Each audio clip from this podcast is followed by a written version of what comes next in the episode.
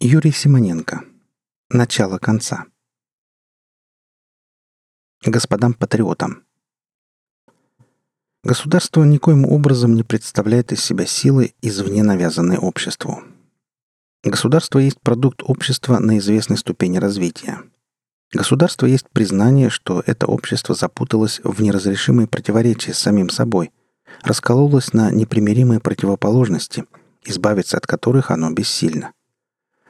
А чтобы эти противоположности класса с противоречивыми экономическими интересами не пожрали друг друга и общество в бесплодной борьбе, для этого стала необходимой сила, стоящая, по-видимому, над обществом. Сила, которая бы умеряла столкновение, держала его в границах порядка. И эта сила, произошедшая из общества, но ставящая себя над ним, все более и более отчуждающая себя от него, есть государство – Фридрих Энгельс. Происхождение семьи, частной собственности и государства. В помещение перед лифтом вошли пятеро.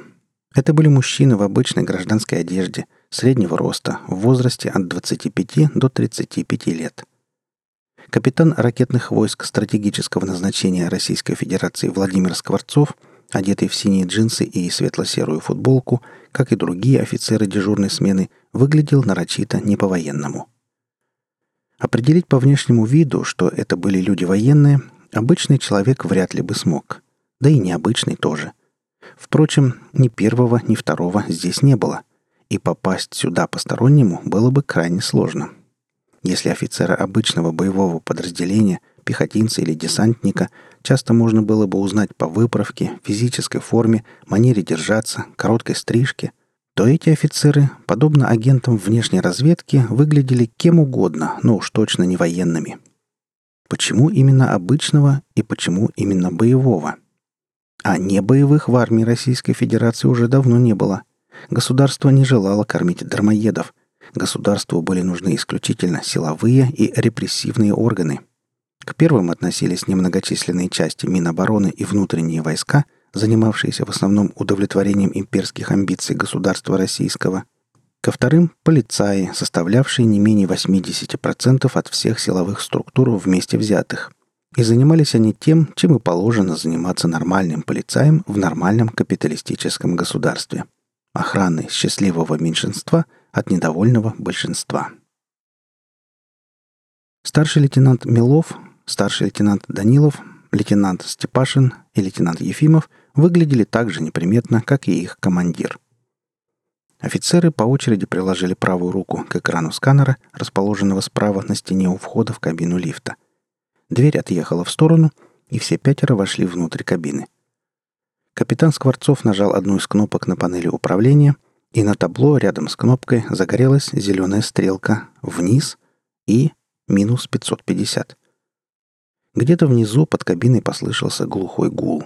Это сдвинулась в сторону стальная плита, открывающая шахту для прохода лифта. После чего у всех находившихся внутри кабины на мгновение появилось чувство легкости. Начался спуск. Объект начали строить еще при СССР, когда скрыть факт такого строительства было куда легче, чем в последовавшие за развалом Союза десятилетия – еще в начале нулевых была создана полукриминальная структура в виде ЧОП, частного охранного предприятия, под видом охранников различного назначения и квалификации, от охраны в супермаркетах до телохранителей, сотрудники службы безопасности объекта бывали в офисах большинства компаний и организаций, расположенного в 25 километрах от объекта города Н. Скворцов дежурил сутки через двое, и в тот летний день он, как обычно, вышел к 7 часам утра на троллейбусную остановку, где сел в неприметный микроавтобус с тонированными окнами. В салоне микроавтобуса уже собрался весь состав смены. Дежурная машина доставила их в окруженный горами поселок, на окраине которого находился объект. Территория охранной фирмы была огорожена обычным для тех мест железобетонным забором из готовых, похожих на шоколадную плитку, секций – поверх которых была пущена колючая проволока. Охранялась территория силами самой фирмы. Местные жители иногда видели бродивших вдоль забора чоповцев, но особого внимания те к себе не привлекали. Охранники и охранники. Типичные бездельники, каких в последние годы развелось немало. На самом деле, каждый такой охранник, помимо дубинги и разрешенного табельного травматика, был вооружен пистолетом с глушителем, носимым вскрытый под кителем кобуре, а их начальник имел звание не ниже капитана. На территории микроавтобус буднично въехал в один из располагавшихся на территории ангаров с надписью «Склад» на воротах. Это и был склад. Только склад этот имел одну особенность.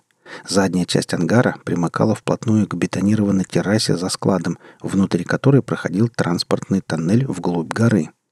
Здесь состав смены высаживался и следовал пешком вглубь ангара. Помещение склада было заставлено палетами с тюками и картонными, на первый взгляд, коробками, выставленными в фигуры, очень напоминавшие капониры.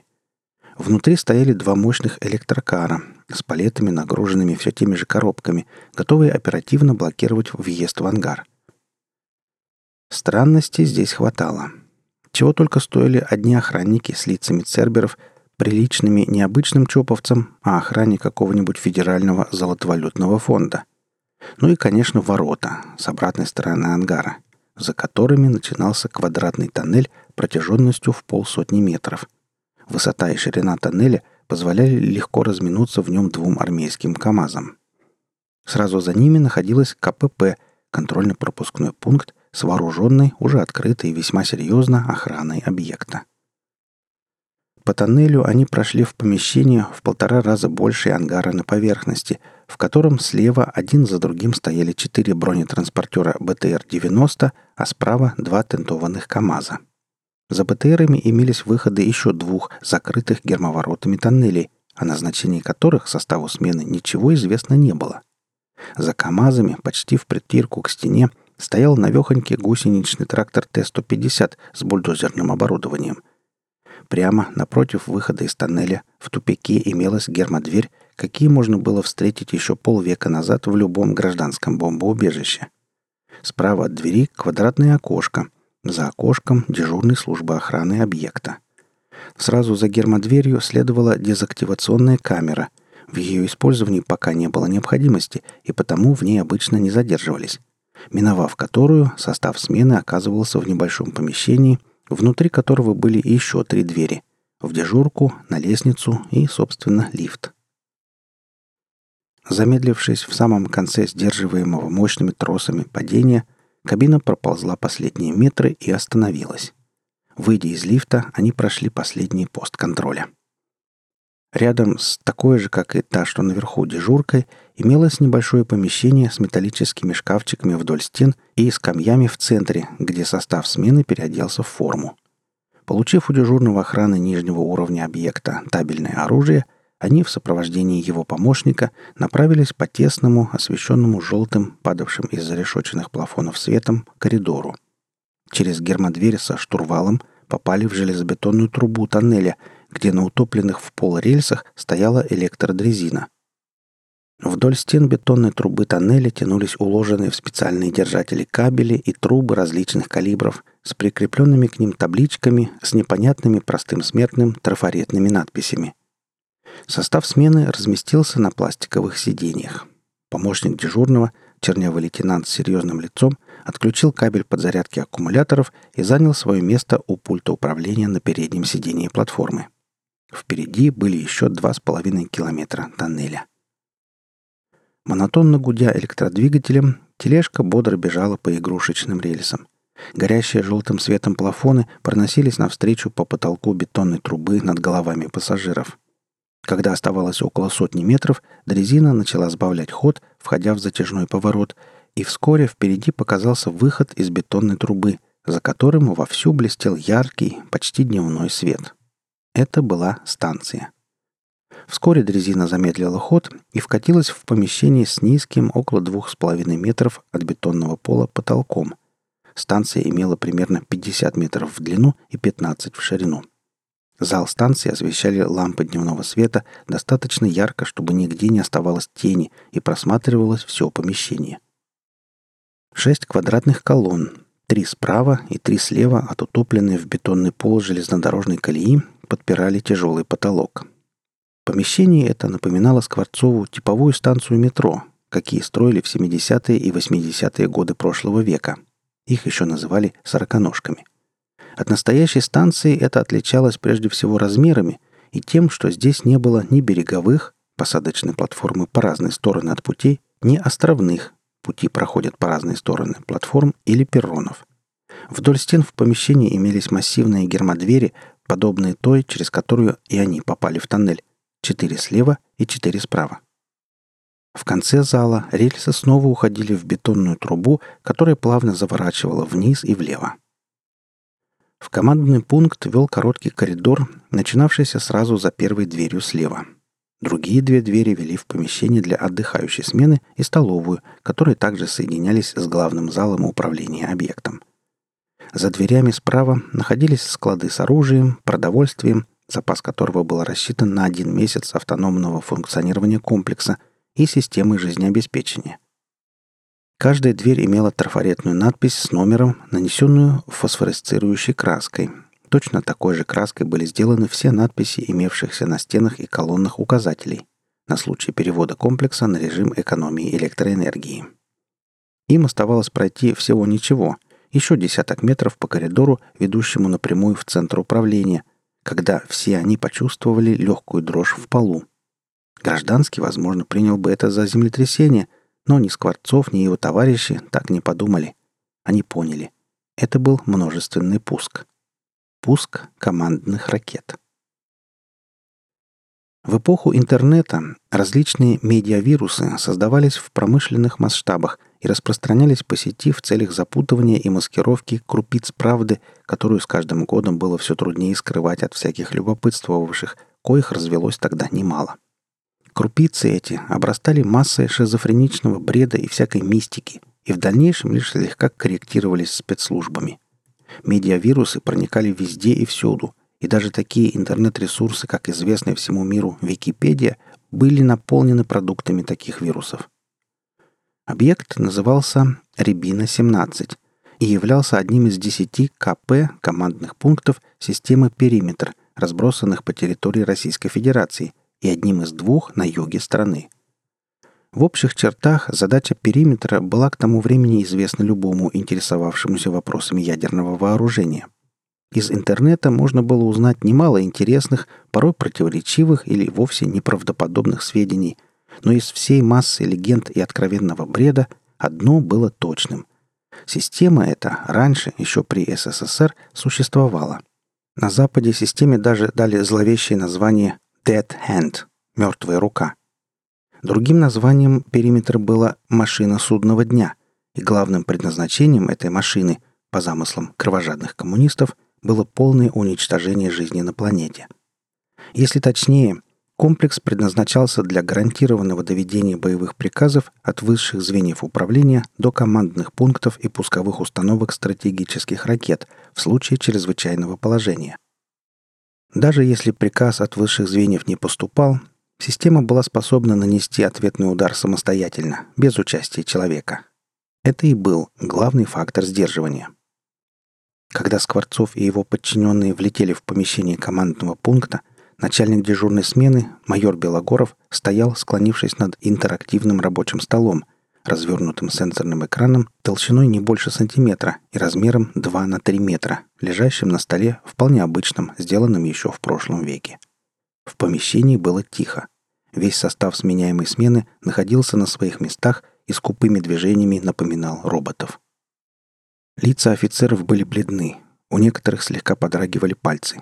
В ярком дневном освещении было заметно, как на висках и шее майора проступили капельки пота – «Что случилось, Андрей? Почему ушли ракеты?» — спросил сходу Скворцов дежурного майора. «Началось, Володя», — ответил майор.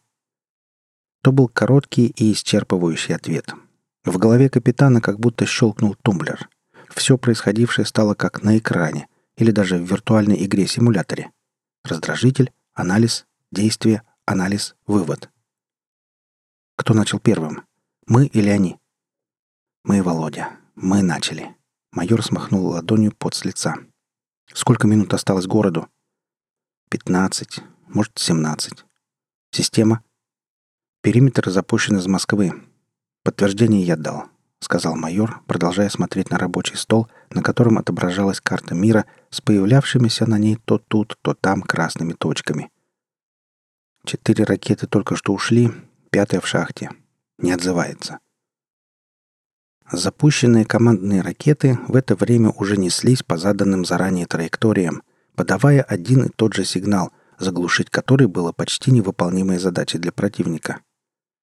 Таких ракет в небе над Россией было 32, и каждая подавала одну и ту же команду, дублируя остальных товарок. Сигнал их можно было услышать не только в любой точке, не только материка, но и полушария, и в ближнем космосе. Повинуясь этому зову, открывались пусковые шахты, выпуская в небо скрывавшихся внутри до того часа чудовищ, задача которых — нести смерть миллионам ничего не подозревающих людей на других континентах.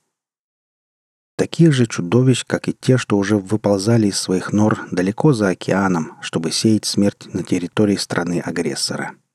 Зов был слышен и под водой, и тысячетонные железные рыбы всплывали, чтобы выпустить в небо имеющуюся в их чревах смерть. Субмарины последних поколений, способные совершать пуски из-под толщи воды, уже выпустили свои ракеты и теперь уходили на глубину, выполнив свой священный долг, свое адское предназначение — «Не стойте, ребята», — сказал майор холодным голосом. «Коваленко дал канал связи с городом. Звоните родным». Последние слова дежурного майора вырвали присутствовавших из оцепенения. Все рванулись к пультам, принялись спешно набирать номера. В помещении КП поднялся шум. Каждый что-то говорил в гарнитуру, спешно объяснял, кричал, приказывал. Владимиру было тогда 34 года, и последние 9 он был женат на Светлане – 32-летней худенькой кореглазой женщине, преподавательнице русского языка и литературы. Светлана была уже на девятом месяце, и в сентябре семья Скворцовых должна была увеличиться до четырех человек. Третьей была их семилетняя дочь Анечка, подающая надежды маленькая гимнастка и просто умница, собиравшаяся в сентябре идти во второй класс. Скворцовы жили в служебной двухкомнатной квартире, на восьмом этаже нового 16-этажного дома в новом микрорайоне города Н. С юности Владимир был патриотом своей страны. Его отец и дед были военными. Дед воевал в Великую Отечественную и дошел до Берлина. Отец был офицером советской армии. Дед с отцом тоже были патриотами, но они были патриотами совсем другой страны. Владимир же был патриотом России новой, России, претендовавшей на преемственность той, царской России, от которой измученный царизмом народ избавила революция 17 года прошлого века, и о которой с начала годов 90-х того же 20 века, бросившаяся на перебой угождать сменившейся власти интеллигенция, принялась со скорбью вещать как о России, которую мы потеряли. Владимир служил этой стране, и, как он всегда думал, защищал ее своей службой – ведь он был частью того, чему еще во времена службы его отца было дано благородное и грозное название — ядерный щит Родины. Именно щит, не меч. Щит. Владимир набрал домашний номер. Трубку взяли после пятого гудка. «Алло», — ответил в наушнике голос Светланы. «Света, это я, номер служебный. Слушай и не перебивай. Сейчас берешь Анюту, обуваетесь в кроссовки, берете с собой одеяло, пятилитровую баклажку с водой, что на кухне стоит, куртки. В кладовке лежит рюкзак, берешь с собой. Там противогазы и все необходимое на первое время. И бегом, слышишь, бегом вниз. Времени пять минут. Через десять по городу будет нанесен ядерный удар. Как? Вала, не перебивай. Бегом. Вас не должно быть в доме. Он может обрушиться. Бегом в подземную стоянку. В дальний от въезда конец второго уровня. Он не под домом. Там есть вентиляция, но дышать без противогазов будет нельзя. Запомни это. Не пытайтесь выходить на поверхность. Поняла? Ну, Вова, начала была жена. Поняла? Он понизил ставший холодным, как сталь, голос. Да, да, поняла, послышалось в трубке. Через сутки я за вами приеду. Все, я люблю вас, мои девочки. Ну, откуда? Бегом, бегом из квартиры. Он почувствовал, что сейчас сорвется. Все, отбой!»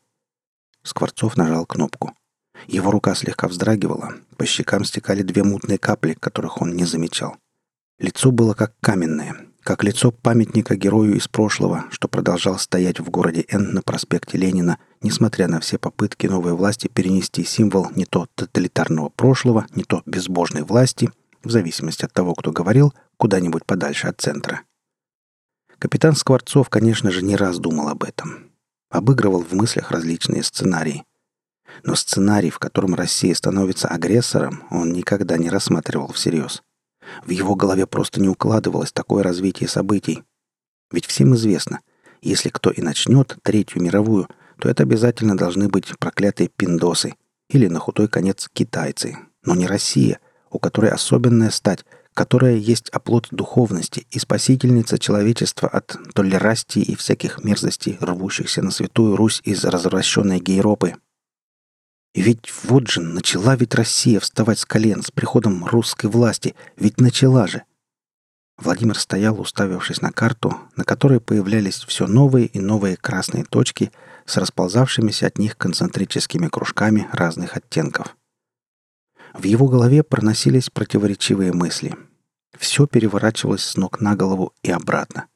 Все, во что он верил, оказывалось ложью. Государство, которому он служил, оказалось агрессором, разрушителем мира. Его дочь. В каком мире она теперь будет жить? И будет ли она жива завтра?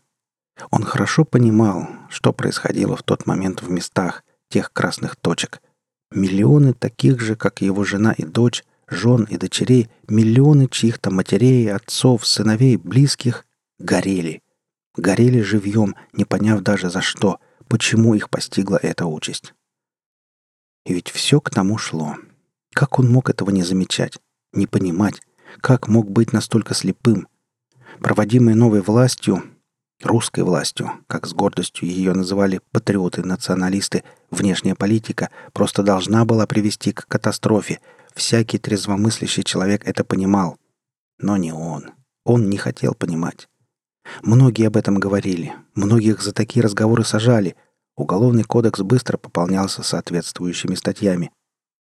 К давней мракобесной статье за оскорбление чувств верующих прибавили богохульство и оскорбление лица, имеющего духовный сан. Появились статьи, предусматривавшие наказание за аморальное поведение, по которой легко можно было привлечь к ответственности чуть ли не каждого второго, за совместное проживание вне брака, избежать экономического и правового прессинга после принятия этого закона стало возможным только вступив в законный брак, причем выданное любым попом свидетельство о вступлении в брак приравнивалось теперь к свидетельству из ЗАГСа. Пролоббированная церковью долгожданная статья за однополые связи, послужившая основанием для очередной охоты на ведьм всероссийского масштаба, ну и главный инструмент подавления оппозиции – статья за оскорбление российского государства, трактовать которую можно было как угодно самому оскорбляющемуся в лице его представителей, всевозможных чинуш религиозного и федерального масштаба во главе с господином президентом. А началось все после прошедших весной 2000 года досрочных президентских выборов на деле отработаны неоднократно схемы по легитимации навязанного узким кругом широким массам кандидата. С приходом в Кремль нового президента прошла массовая зачистка всей горизонтали власти. На смену одрехлевшим паханам и царькам, урвавшим свой кусок пирога в лихие 90-е и стабильные нулевые, пришли патриотичные военные и фашистующие русские предприниматели, Многие, как среди военных, так и среди предпринимателей, состояли в теснейших связях с церковью и различных правого толка сектах, вроде неоязычников и трезвенников-фанатиков, видевших за каждым углом масонский заговор против государства российского. Градус православного патриотизма повышался изо дня в день. В СМИ началась настоящая истерия против всего, что не вписывалось в рамки русской культуры – причем истерия была направлена как против влияния бездуховного Запада, так и против советского прошлого. Вождя мирового пролетариата так и вынесли из мавзолея и кремировали на радость господам-либералам, националистам и попам-олигархам с их паствой. Впрочем, не все либералы были этому рады. Многие видели в этом прямой намек на то, что новая власть решила окончательно отказаться от тех прав и свобод, которые гарантировались гражданам этой страны законодательными актами за подписью кремированного. Россия стремительно возвращалась в свой золотой век. Переименовывались города и улицы, рушились памятники, закрывались музеи. На площадях и в парках ставились новые памятники – русским царям и их верным полководцам-палачам – Церкви росли, как грибы после дождя. На развилках автодорог, на въездах в города и населенные пункты поменьше, на улицах этих самых городов, в парках, в скверах, в больницах, в школах, в институтах, даже в детских садах. Везде кресты и кресты. Были приняты законы, запрещавшие массовую, всерьез поднимался вопрос и о частной, демонстрацию большинства кинофильмов, как западных, так и снятых еще во времена СССР, и даже детских мультиков, как экстремистских, русофобских и растлевающих. Естественно, такие действия власти вызывали сопротивление в обществе. Народ выражал свое недовольство не только срыванием табличек с новыми названиями улиц, получали кувалды по каменным головам изваяния членов Дома Романовых и Белых генералов. Кое-где запылали церкви и поповские лимузины. То тут, то там появлялись все новые и новые черноморские, поволжские, сибирские и прочие партизаны. С большинством партизан довольно быстро разобрались спецслужбы и частные военные компании. Что и неудивительно, ведь тем самым большинством были обычные граждане, в прошлом законопослушные отцы семейства и молодые парни и девушки.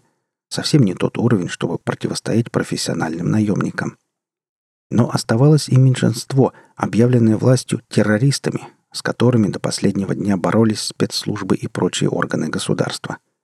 Терроризм этих групп заключался не столько в силовых акциях против фашистской власти, если не считать таковыми ликвидацию заведомых ликвидаторов – сколько в информационных атаках на СМИ, в результате которых миллионы оболваненных граждан узнавали много нового об этой самой власти. «Восемь минут. Примерно. Точнее не скажу. Спутники уже вырубились», — доложил твердым голосом лейтенант из старой смены, никому конкретно не обращаясь. Владимир перевел взгляд на интерактивную карту. Новые точки перестали появляться. Уже отмеченные имели подписи, сообщавшие о том, что связь со спутниковой группировкой потеряна и предлагавшие ознакомиться с различными, близко вероятными вариантами развития событий, рассчитанными компьютером. Ростова и Краснодара больше нет, доложил спустя минуту сидевший рядом с лейтенантом за соседним пультом Старлей. Через 11 минут и 10 секунд над городом Н в районе Центрального парка загорелось маленькое солнце – от света которого воспламенилось все вокруг. В эпицентре взрыва испарилось все, от железа до бетона. Дальше от эпицентра на асфальте и фасадах домов мгновенно появились тени, отшедших еще секунду назад по улице, на работу, в школу, просто в магазин, уже исчезнувших, переставших существовать людей. После вспышки от них остался лишь прах и мелкие угли. Когда-нибудь это жуткое зрелище будет наводить ужас на забредших сюда жителей нового постядерного мира. Спустя еще минуту вторая вспышка осветила промзону города Н, и там все повторилось. Огненные шторма вслед за взрывными волнами расходились в разные стороны, разрушенные здания горели как факелы, кипел асфальт, плавились трамвайные рельсы, горели продолжавшие ехать по ним трамваи. Горели автобусы и троллейбусы, горели юркие маршрутки и многочисленные легковые автомобили. Транспорт на улицах города корежился на ходу от высоких температур. Внутри горели люди. Тысячи людей, которые оказались слишком далеко от эпицентров, чтобы принять мгновенную смерть, испарившись, горели заживо, не имея никакой возможности спастись. За секунды центр города был обращен в руины. Новые микрорайоны и пригороды пострадали меньше. Возможно, в этом был какой-то просчет или незапланированное отклонение траектории полета боеголовки, но сложилось, как сложилось. Основной удар пришелся на административный центр города и промзону, а не на спальные районы.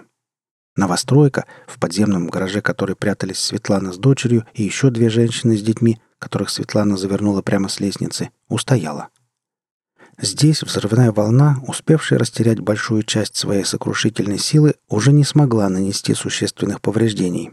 Большая часть застройки микрорайона осталась стоять в виде выгоревших коробок с симметрично правильно расположенными в них черными квадратиками окон.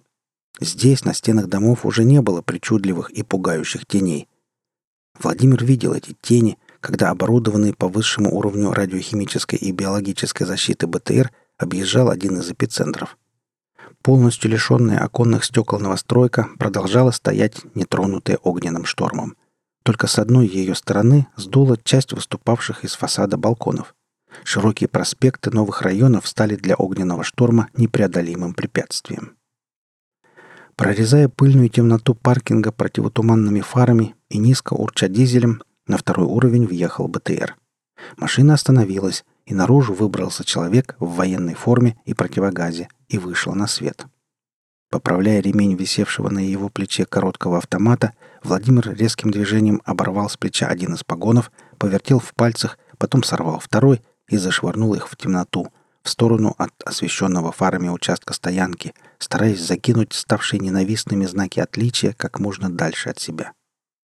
Потом он снял противогаз и громко прокричал «Света! Анюта! Девочки мои!» Тишина. «Света!» — повторил он и закашлялся. В этот момент Владимир услышал, как где-то рядом тявкнула собака. Сплюнув на пыльный пол, он обернулся к транспорту и подал знак сидевшим внутри. На БТИре включили фару-искатель, и яркий луч принялся шарить по полу пустой стоянки. На редко стоявших машинах лежал толстый слой пыли и куски штукатурки. Из-под одной в дальнем углу уровня блеснули желтые испуганные глаза. Собака выглядывала из-за колеса внедорожника. Из пасти животного вырвался короткий скулеж, а за тонированными стеклами в салоне машины кто-то пошевелился. «Саш, посвети-ка еще раз, вон на тот джип», — попросил Владимир, указав рукой направление. Луч вернулся. Поправив ремень автомата на плече, но не беря в руки оружие, Владимир направился в сторону машины. «Света! Анечка! Доченька!» — снова позвал он. Задняя дверь джипа приоткрылась. Из-за двери выглянула чумазая девчушка, ровесница его дочери, Настенька, из квартиры двумя этажами ниже. Владимир узнал девочку.